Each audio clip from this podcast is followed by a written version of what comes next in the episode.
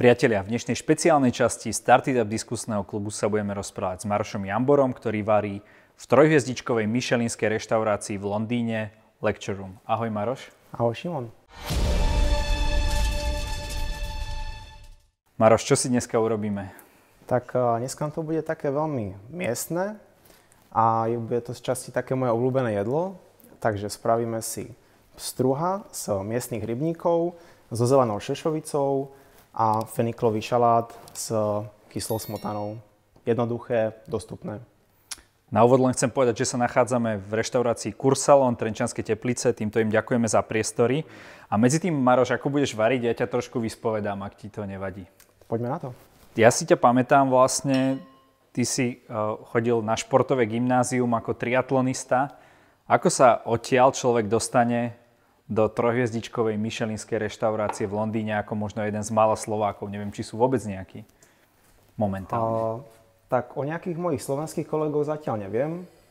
Viem, že zo pár ich pracuje v jednohviezdičkách a dvojhviezdičkách a nejakí boli na stáži v trojhviezdách tiež, ale nie takí, ktorí aktívne pracujú.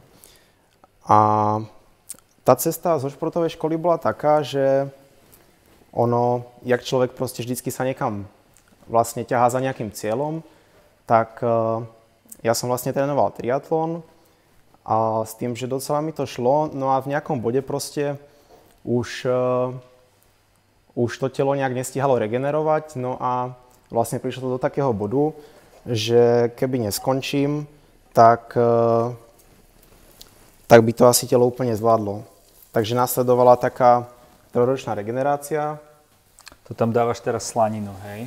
Áno, áno. Začíname teda. Pekne okay. slaninu udenú.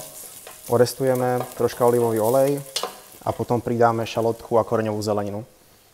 Takže, takže som si dal pauzu od športu, no a vlastne potom prišlo rozhodnutie, kedy v 15 rokoch, po tom čo 5-6 rokov vlastne dvojfázovo trénuješ a obetuješ tomu čas detstva, tak e, sa rozhodnúť, že čo ďalej No a tak keďže športovci majú väčšinou dobrý vzťah eh, k tomu, ako majú životosprávu. Tí dobrí športovci možno? Tí, tí, tí praví športovci. A, a vlastne tak, eh, tak som za, zašiel na takú cestu, že skúsim variť. Takže som eh, začal variť. Prihlásil som sa na miestnu strednú odbornú školu v Trenčine a cesta začala. Takže 4 roky na škole a potom, e, potom vlastne prišlo zamestnanie tu v Kursalone a potom zase cesta viedla e, do Česka, teda do Prahy a pokračovalo to ďalej. Ty si v Prahe robil u Michelinského kuchára aj v jednohviezdičkovej Michelinskej reštaurácii e, v Alkrone. Áno. Takže to už bol taký ten stepping stone, kedy si už potom sa ti otvorila cesta do celého sveta, alebo ako sa potom človek dostane z tých našich končín do Londýna? Áno, tak uh, tie dvere, jak sa hovorí, že tie dvere sa otvárajú pomaly, ale otvárajú sa tomu, kto na nich klope, tak uh, ja som vlastne pracoval tu a hrozne som už tak cítil v sebe nejak, uh, že proste je ten správny moment ísť niekam ďalej, nie, že by ma to nebavilo, ale práve preto, že som sa chcel proste zdokonaliť. No a, a vlastne v tom momente prišiel jeden kolega, s ktorým sme pracovali, že by, že by bola možnosť ísť vlastne k Romanovi Paulusovi do Alkronu na stáž. Takže som Romana napísal... Paulusa poznáte z tých kampaní Lidlu, kedy s Marcelom Mihnačákom robili tie knihy a tie vtipné reklamy, to je on, hej? Áno, áno, presne tak. A len tak na okraj, ako ten eh, celý projekt, tak eh, nie je vlastne len o tých reklamách, ako si mnoho ľudí myslí, ale je to vlastne o tom, že na internete si môžu nájsť ľudia docela peknú zbierku receptov pre lajkov a už tá zbierka je docela obsiahla, takže len pre to, kto by sa zaujímal. No a vlastne tak som išiel na dva týždne na stáž s tým, že sa mi tam moc páčilo a, a vlastne s Romanom sme si podali ruky a vravil som mu, že by som sa rád vrátil, keby bola možnosť. No a vlastne tým, že sme ostali v kontakte, tak uh, som tam jazdil vždy, keď som mal treba 3 dní voľno, tak som išiel uh, vlastne jeden deň alebo polovičku dňa som cestoval, jeden deň som pracoval a druhý deň som išiel naspäť. Mal som dobrých známych, u ktorých som mohol bývať, takže tým docela pomohli. No a tak jasne, vlastne, ak som tam chodil na také krátke stáže, pretože som mal pocit, že mi to dosť prináša, tak, e, tak vlastne jednoho dňa mi napísal Romanov, Romanov zástupca, ktorý mi vlastne ponúkol... Teraz si tam pri, uh, pridal čo? Možno to trochu aj tak uh, komentuj. Jasné. Uh, takže orestovali sme si slaninu s koreňovou zeleninou, mrkva, petržlen, potom sme pridali šalotku, cesnak, troška to de- deglazujeme s bielým vínom, necháme to zredukovať a potom vlastne začneme variť čošovicu, ktorú podlievame silným kuracím vývarom ktorý už je pripravený. Ktorý už je pripravený. Takže, takže naspäť k tomu. Takže vlastne začal som pracovať u Romana Paulusa a, a show začala. Show začala. Ale bolo to aj vďaka tomu, že teda si obetoval svoj voľný čas, že to nebolo také, že hej, tuto hľadáme na nejakú pozíciu, si sa tam prihlásil a hneď ťa zobrali, musel si ukázať, že, že tomu vareniu chceš, chceš dať trošku viac. Možno aj toto si vážil, nie? Áno, samozrejme, tak eh, on eh, asi možno z jeho pozície, keď eh, videl, že je niekto, kto vlastne svoje voľno v práci obetuje na to, alebo svoju dovolenku v práci obetuje na to, aby sa, aby sa vzdelával a pracoval zadarmo, pretože tie stáže sú v kuchyni väčšinou zadarmo, tak, tak mi tu vlastne asi šancu pravdepodobne dal. A vlastne začal som pracovať v Alkrone, v tej dobe jednohviezdičkovej reštaurácii, vlastne jednej z dvoch v tej dobe v Česku. A tam som vlastne strávil asi rok a pol s tým, že, s tým, že neskôr e, som mal zase taký pocit vnútorný, že, že je čas na zmenu. A, a začal som, e, alebo poprosil som Romana, aby som varil uh, tiež v Alkrone, ale už nie v tej degustačnej jednohviezdovej reštaurácii, ale v tej hotelovej. Takže vlastne to isté zázemie, len e, troška väčšia prevádzka, reštaurácia asi trojnásobnej veľkosti, s tým, že sme robili nejaké jedla na bar, potom na izby hotelových hostí, takže bolo to také troška taká zmena režimu a popri tom, popri tom vlastne už som sa začal zaujímať o to, kam by mohli moje kroky viesť ďalej. No a, a začal som proste jazdiť počas dovoleniek do Londýna. Takže zase si obetoval dovolenky, aby si teda mohol ďalej teda variť, ďalej pracovať vlastne. Presne tak, no. Boli to také pracovné dovolenky. Ale... Berieš to ako prácu? Akože, akože je to úplne blbá otázka možno, ale vieš, že keď si tomu schopný obetovať tvoj uh, voľný čas, nie je, to, nie je to pre teba koníček, ja neviem, životné poslanie, čo ja viem? Tak, uh, tak to nie je to určite pre mňa tá práca, kde by som iba prišiel zarobiť peniaze a tešil sa proste domov k televízii, ale, ale je to proste také asi možno taký životný štýl.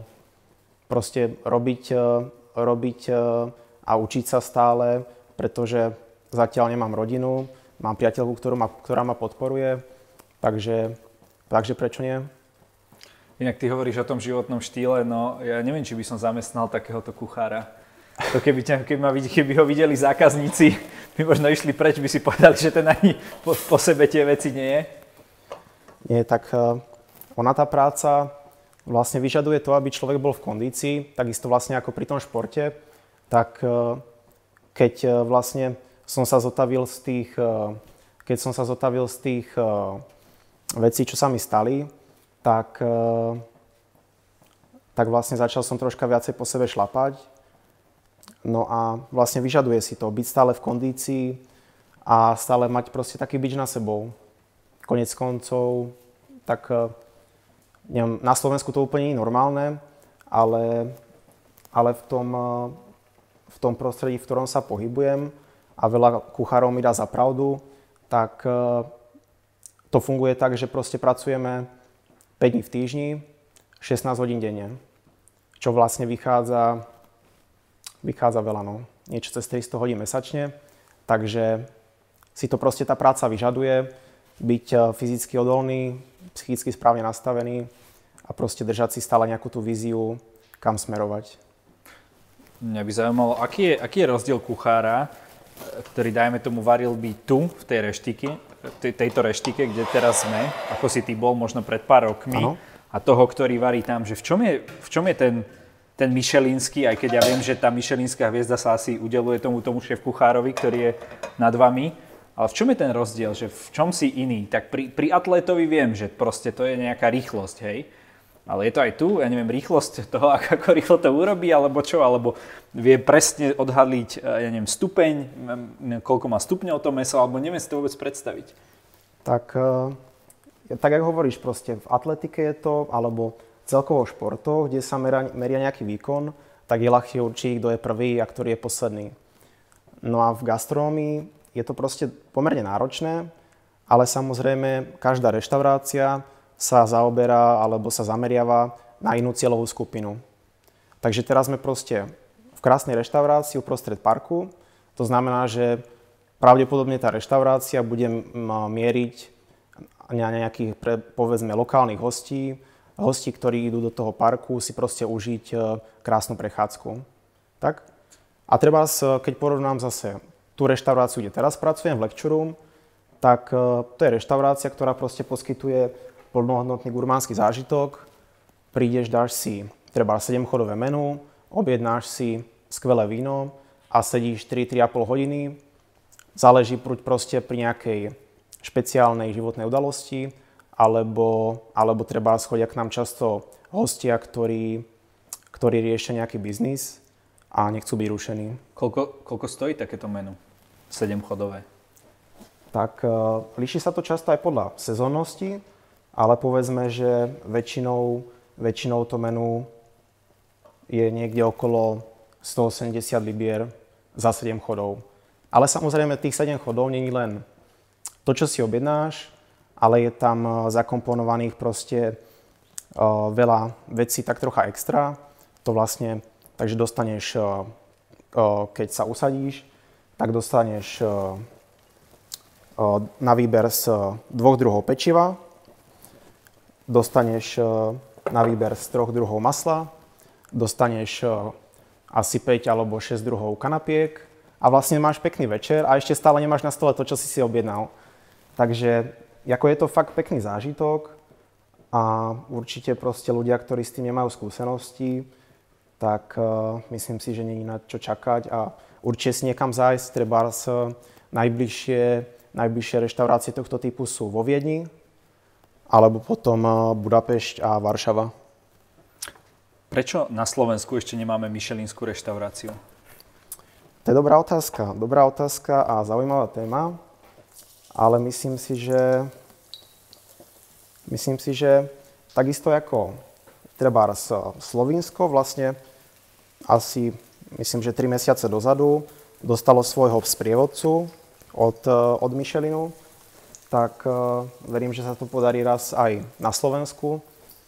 Ako sprievodcu to, čo zna, že, že z... uh, povedal, že ktoré reštaurácie sú dobré, hej Michelin? Áno, vlastne Michelin Guide ako Michelinský sprievodca je vlastne kniha, ktorá ťa sprevádza tými reštauráciami na cestách. Ale a s takými, takými tými lepšími?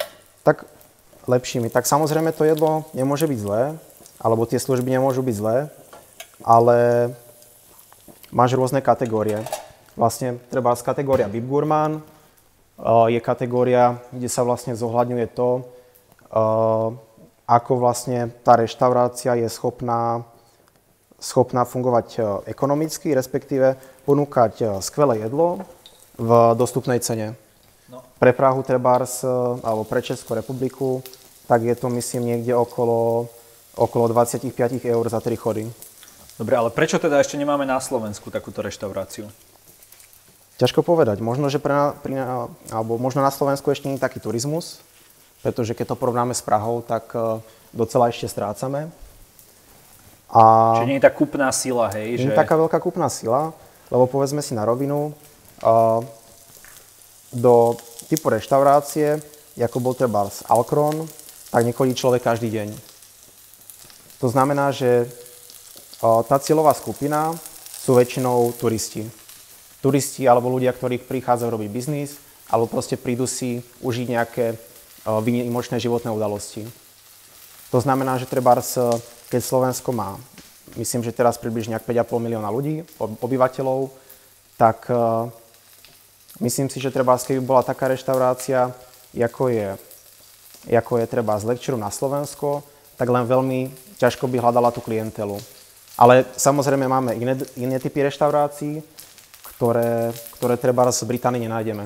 Myslím si, že Slovensko je treba unikátne tým, že máme salaše, máme proste krásnu prírodu a myslím si, že z tohto by sme mali ťažiť. Máme na čom stavať. A myslím si, že tady to sa to bude uberať.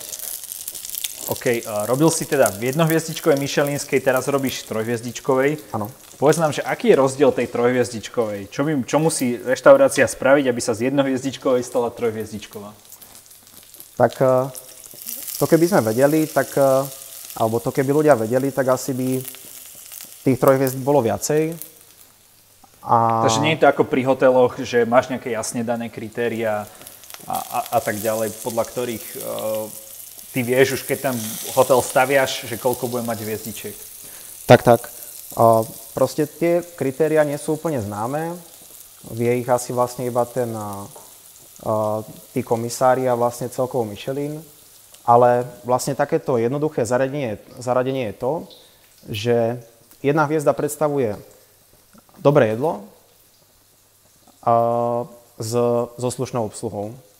Dve hviezdy znamenajú výborné jedlo a proste skvelá obsluha. Skvelá proste, nemôže tam byť chyba. A už tri hviezdy je proste reštaurácia, pre ktorú si plánuješ osobitnú cestu. Proste cestuješ za zážitkom. Ideš tam, aby si mal zážitok z jedla, zážitok z obsluhy, proste Jasne. zážitok, na ktorý nezabudneš. No a keď si chce u vás teda v bežných časoch človek objednať toto, zarezervovať stôl, tak ako to funguje, že musí tam, je tam nejaká čakacia doba, alebo ako, ako ste na tom s obsadenosťou? Uh, tak obsadenosť, obsadenosť je taká, že pokiaľ je všetko tak, ako má a zrovna nie je pandémia, tak uh, väčšinou to vychádza tak, že sme treba obsadení tak, uh, tak 3 týždne dopredu. Uh-huh. Takže mesiac dopredu, aby si človek zavolal, hej, že keď chce k vám ísť. Presne tak mesiac dopredu si človek musí zavolať a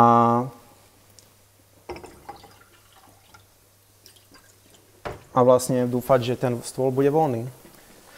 Inak e, je to veľká škoda, vážení diváci, že vám nemôžeme ten čuchový viem e, sprostredkovať, lebo už keď sme začali, tak už toto rozvoniavalo. Uh, akože neuveriteľné. Uh, Maroš, čo si, čo si spravil teraz, len tak nám to vždycky povedz. Áno, tu nejaké orestované Takže, kuku, uh, mrkvy. Toto je mrkva. Uh, kúpili sme vlastne peknú mrkvu s ňaťou. Vyzerá chutne, tak verím, že aj bude chutná. A tu troška podlejeme tú šošovicu. No a, a ďalej, ďalej si nakrájame šalát, ktorý vlastne dochutíme trocha citrónovou šťavou a dáme si to vlastne sem na teplo. Ono troška uh, ten fenikel, jablka trocha zmeknú a to, že to bude vlažné, tak tomu proste pridá taký pekný potom, že, tá, že vlastne často sa stáva aj v reštauráciách, že na stole je niečo príliš studené, alebo treba z kuchári treba často pečú meso, ktoré je veľmi studené a v konečnom dôsledku ten výsledok, aj keď je kvalitné meso, nie je taký, aký by mal byť. Takže... To znamená, že väčšina, väčšina vecí sa snažím držať e, v izbovej teplote, samozrejme tie, ktoré môžem. Nebudem šalát e, dávať na teplo. Jasné, takže aj doma možno, keď si vyťahnem z ladničky meso, nechám ho teda, aby sa hodinu akože ohrial, alebo ako to nazvať? Áno, samozrejme. Väčšinou to, čo pečeš, takisto ako tu máme pstruha, tak e, keď to ide na panvicu, tak by malo byť, dá sa povedať, izbovej teploty izbovej teploty na to, aby ten šok pre surovinu nebol taký veľký a aby tie strany, na ktorých sa to peče, sa príliš rýchlo nevysušili. Mm-hmm. Mňa by ešte zaujímalo, ako to funguje ako fyzicky v tej takej myšelinskej reštaurácii. Ja viem, že Gordon Ramsay je tuším trojezdičkový myšelinský kuchár. No. Tak v tých jeho show on tam po tých ľuďoch tak rôzne bliakal, ale je to niečo podobné? Treba, je to naozaj také plné stresu, aby bol ten výsledok 100%? Tak o tom som vravel, že proste človek musí byť 100% fyzicky a psychicky v pohode.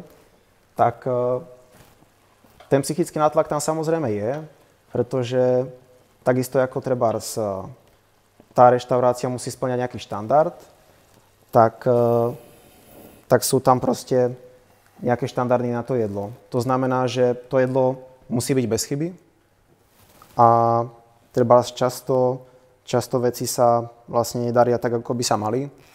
Takže, takže človek sa musí nejak schopiť a, a zvládnuť to.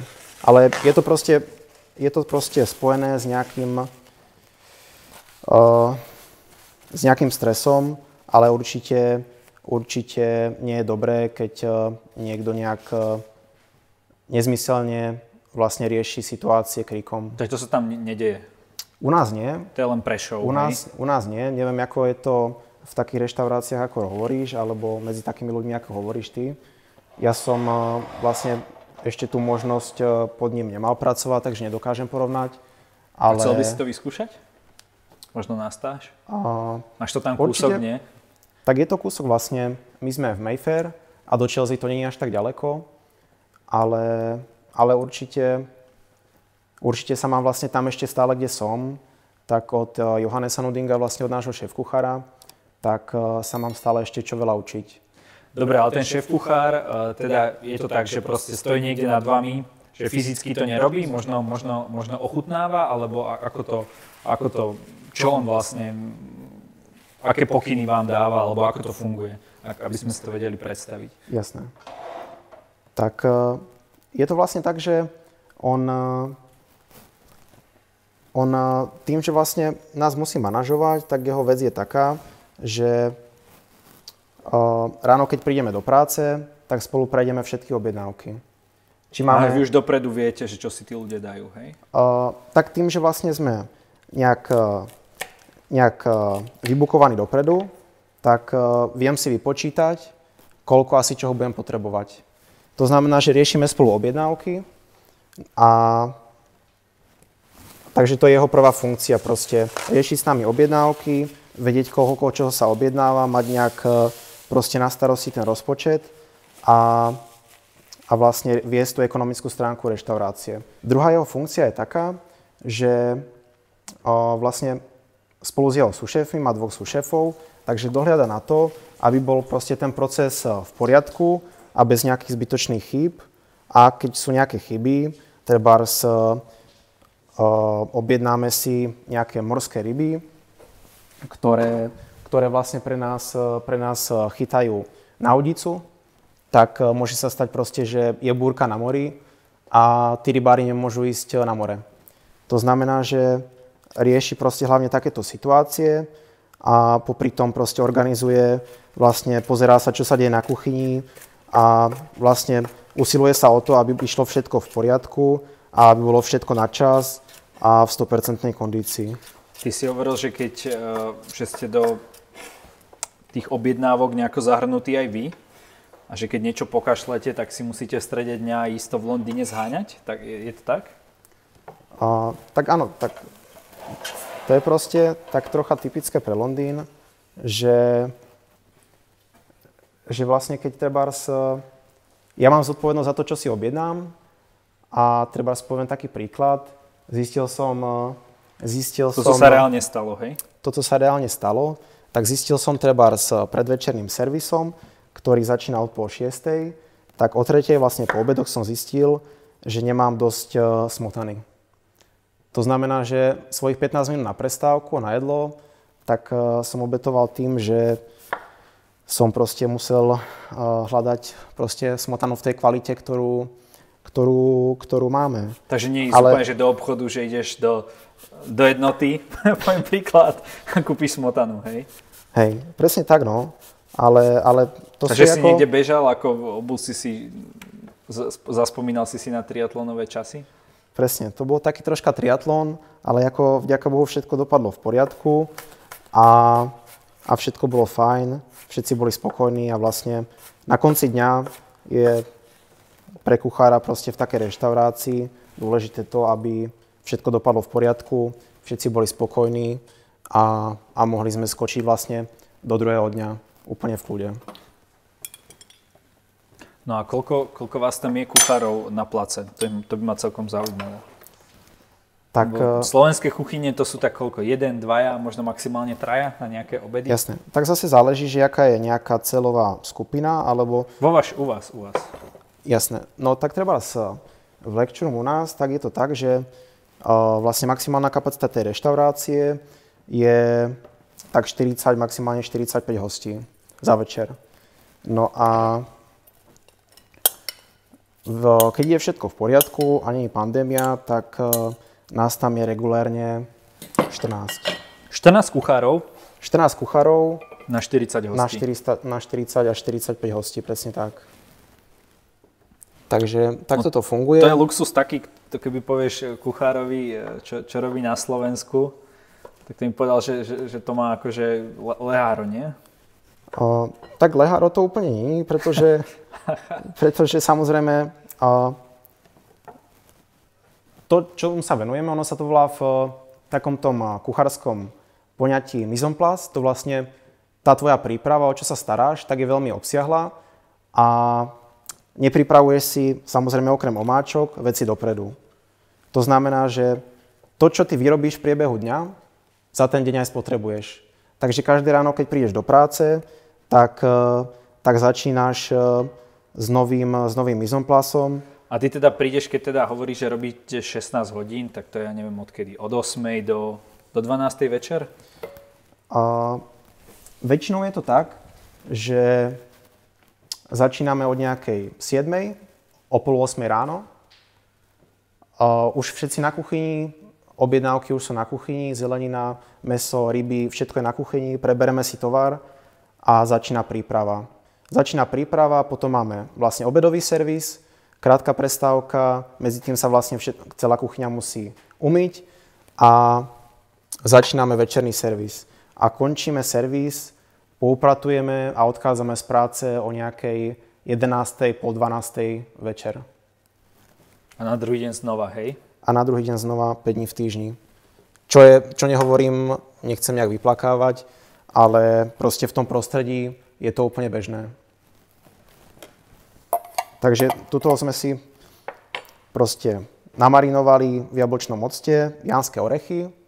Janské orechy sú vlašské orechy, ktoré sa v období svätého Jána zbierajú, keď ešte ich škorupina nie je vyvinutá a kandizujú sa vlastne pol roka. A to si kúpil tu na Slovensku? A, to sme si vyrobili. Aha, OK. To sme si vyrobili a vlastne málo ľudí to pozná, ale je to vlastne tradícia moravského regiónu. Moravského a dá sa povedať, že aj e, vlastne takého toho záhorského. OK. Takže tu máme vlašské orechy, janské, máme uh, fenikel a jablka. No. Fenikel a jablka v, s citronovou šťavou. To už vlastne dá sa povedať, že je dochutené. A teraz si iba dokutíme šošovicu a upečieme fileto obstruha a máme hotovo. Takže ja to dám naspäť na oheň. Rybu sme si nasolili, treba 5 minút dopredu. Treba vždy, keď robíš meso, si ho nasoliť predtým, ako ide na, na, na oheň. Na oheň? Uh, je, je to, to také, že tá sol vyťahne už tú vodu, ako keby, uh, z toho, tak, a potom nebude také šťavnaté? Uh, samozrejme to pravda je, ale nie vtedy, keď uh, to robíš 5 minút dopredu. Samozrejme tá sol potrebuje nejaký čas, sa vstreba do tej suroviny a keby som to treba sposolil priamo predtým, ako to ide na, na panvicu, tak uh, by som riskoval to, že, že vlastne tým tukom, na ktorom to pečem, uh, vlastne tú sol spláchnem. Uh-huh. Takže 5 minút dopredu, aby sa tá uh, sol mala čas vstrebať, a, a ideme na panvicu. Takže tuto máme takú peknú hnedú hmotu. To je uh, kuracie žu. To je vlastne pre tých, uh, ktorí nie sú z oboru, je to vlastne omáčka, alebo základná omáčka, základná šťava, uh, kde sa vlastne opekajú kuracie kosti, pekne dotmáva, cibulový základ, zaleje sa to nejakým proste základným vývarom alebo vodou a tiahne sa to pekne 12 hodín. A potom vycedíme, redukujeme. Takže treba toto je z 5 kg kostí. Koncentrát. Koncentrát. Ale plný chutí, proste dve lyžice a vieme, že, a vieme, že nebudeme potrebovať viacej. To sa ti už ale e, po tých 16 hodinách asi už nechce doma variť, že? Uh, no to už sa moc nechce variť, ale ono to väčšinou tak býva v tom našom, e, v tom našom svete kuchárskom, že... Ochutnávate celú dobu asi. Uh, áno, ochutnávame, ale také možno, také tabu, že tí vlastne kuchári, ktorí robia uh, to najlepšie jedlo v reštauráciách, vlastne majú tú najhoršiu životosprávu. A je, Ale, je to skutočne tak, hej? Tak verím, že, alebo teda viem, že často je, ale, ale snažím sa v môjom prípade, aby to tak nebolo a proste starať sa o to telo tak, aby, aby proste malo vždycky prísun v, ku, ku kvalitnej strave, aby, aby proste som neostal v takom štádiu, ako som ostal vtedy na športovej škole. No a dobre, a z tých 14 kuchárov, keby tam človek prišiel, tak koľko z nich je takých, že obezných, že, že nedodržiava tú životosprávu? Uh, obezný žiadny, práve kvôli tomu fyzickému zaťaženiu. Aha, OK. Ale, ale určite je rozdiel, keď uh, máme treba voľno a niekto sa zoberie, treba skončíme o pol dvanástej a ako viem, že je veľa takých kuchárov, ktorí treba sa idú proste ožrať, povedzme to tak, aby vlastne vyplavili zo seba ten stres. Nie preto, že by boli proste nejakí alkoholici, ale preto, že, pretože proste do, do, musia dostať zo seba uh, vlastne ten stres a proste všetko to zlo, ktoré sa v tebe nahromadí. Ale v poslednom čase tak uh, už je vlastne takých prípadov stále menej a menej. Ľudia sa začínajú zaujímať o to, uh, ako sa stravovať, a treba teraz v Británii vzniká taká docela slušná a zaujímavá iniciatíva, ktorá vlastne usmerňuje tých e, profi kuchárov, e, ako sa vlastne starať o životosprávu, ako proste robiť nejakú psychohygienu a myslím, že teraz je taký správny trend, e, že ľudia sa proste o seba starajú. Takže snažím Takže sa preniká, nasledovať aj ja. Preniká to proste aj k vám. Presne tak, preniká to aj k nám a možno je to aj taký, taký proste správny impuls, že veľa ľudí sa o seba stará. Verím, že proste treba z 10-20 rokov dozadu to tak vôbec nebolo. My sme robili viacero rozhovorov s majiteľmi gastroprevádzok. Keď to môžem tak za seba povedať, mám pocit, že to gastro plače počas tejto koronakrízy. Ale hovorili aj, aj, že predtým, že nebolo ideálne nastavené to gastro, že tie zisky v tom boli dosť nízke a um, ako to vidíš ty? Ako, ako ty vidíš uh, slovenské gastro? Má, má, má budúcnosť? Vidíš tu nejaké pozitívne trendy? A... Alebo treba proste uh, zvýšiť ceny, aby sme mohli dostať uh, akú, akú takú kvalitu? A propo, toto jedlo, čo nám varíš, tak koľko by stálo? Koľko by stálo tá porcia, keby si to ty mal nejako naceniť? O, tak to je veľmi zložité povedať. O, tak jak som vravel vlastne o tom, že o tom, že záleží v akej reštaurácii sme a aké má, aká vlastne tá reštaurácia, alebo tá reštaurácia, aký má náklad e, celkovo na ten servis, na tú prevádzku. Tak zhruba, zhruba. Ale takto, môžeme si povedať treba z výrobnú cenu tohto jedla. No. To by bolo asi zaujímavejšie. Tak e, samozrejme, že variť e, variť kuracie žu, tak uh, je úplne vec, ktorú, ktorú by človek robil doma. To je toto, hej? Áno, áno, ten koncentrát. Mm-hmm. Ale vlastne pokiaľ máš všetko, tak tie základné suroviny si schopný vlastne na jednu porciu zaobstarať tak do 5 eur. Húha.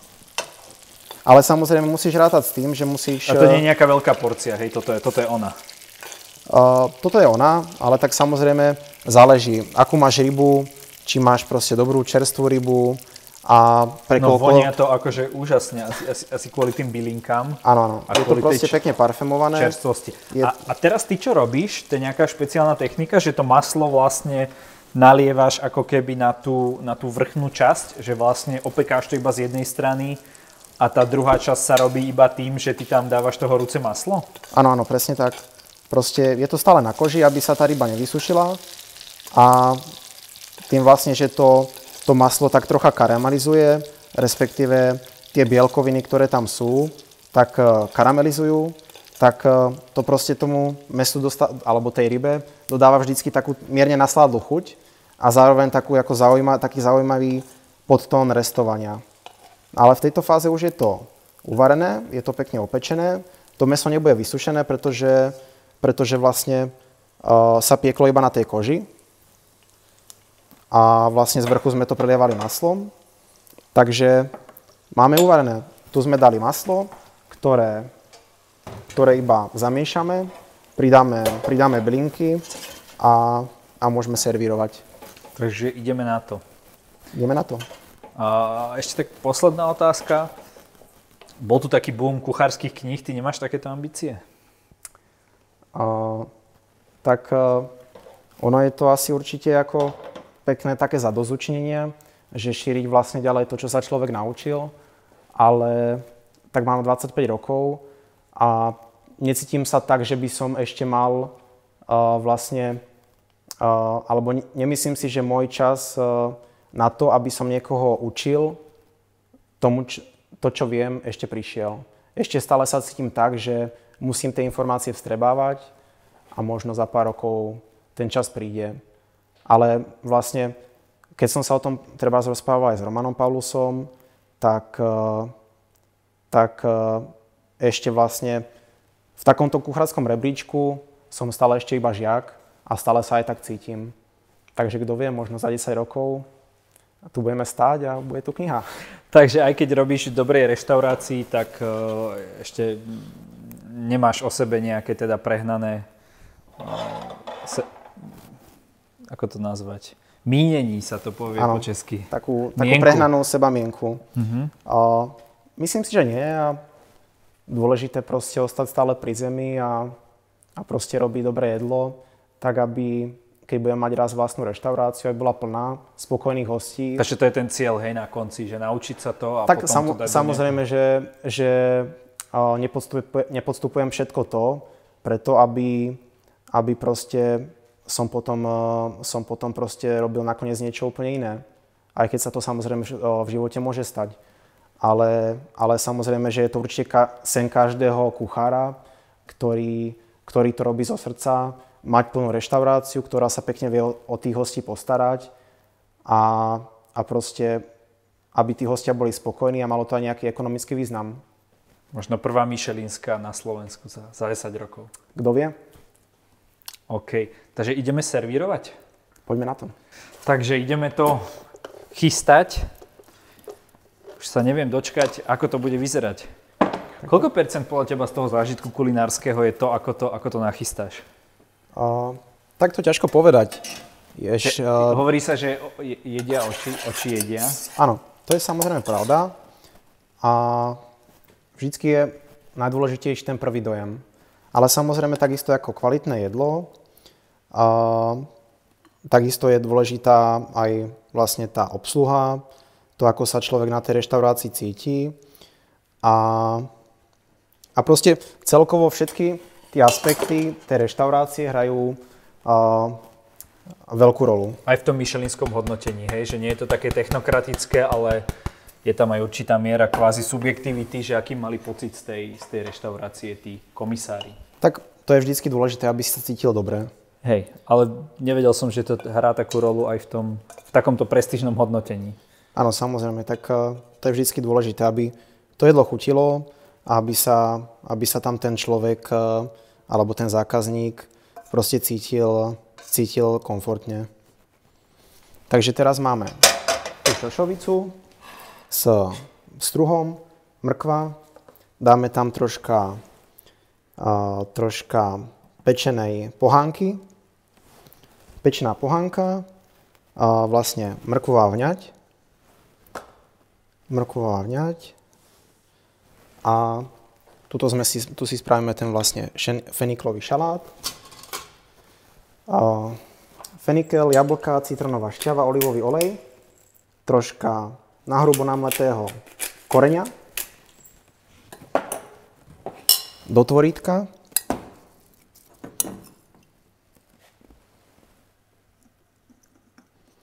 do tvorítka navrh dáme tianské orechy a kyslú, kyslú smotanu. Ideálne, keby, keby sme kupovali celého pstruha, tak e, v tomto období e, vlastne je pomerne chladno a ryby sa, ryby sa trú. Takže pokiaľ e, budeme mať to šťastie a kúpime zrovna samicu, takže budeme mať ikry a môžeme si dať na vrch kaviár, ktorý vlastne namočí, namo, a ten kaviár vlastne preosejeme, dáme do, do solného roztoku, necháme namarinovať a je to ale my sme mali zrovna nešťastie a mali sme samca. Takže pianské orechy.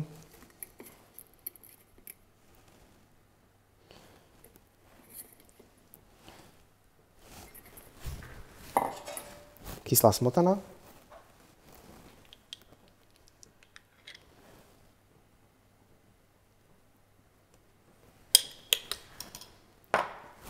A Fenikel má vňať, takže nič nebudeme vyhadzovať. Trocha feniklovej vňate a, a ostal nám troška petržel, tak dáme aj petržel a máme to hotovo. Takže takéto niečo by sme si teoreticky mohli spraviť aj doma. Aj doma. Je to proste jedlo stavené na to, aby si ho mohlo každý vlastne z dostupných surovín v nejakej, v nejakej neveľkej ekonomickej náročnosti uvariť doma a samozrejme to, že si niekto spraví väčšiu porciu, tak už vôbec nezáleží. Ale princíp je stále ten istý. Ďakujeme ti, Maroš, za to, že si nám toto uvaril. Aj, že si nám porozprával, ako to eh, funguje u vás v londýnskej reštaurácii. Dúfam, že čoskoro budete aj vyvariť, ako aj táto prevádzka a všetky ostatné, aby teda spokojní zákazníci mohli odchádzať eh, s príjemným pocitom Dúfam týchto aj. reštaurácií. Takže nech sa darí, no a budeme ti držať palce, um, aby si sem k nám ten Michelin raz doviedol. Ja verím, že príde čo najskôr a ľudia si budú proste o to viacej užívať eh, pekné Slovensko a kvalitné jedlo. Tak ďakujeme. Majte sa krásne ďakujeme. a veľa zdravia.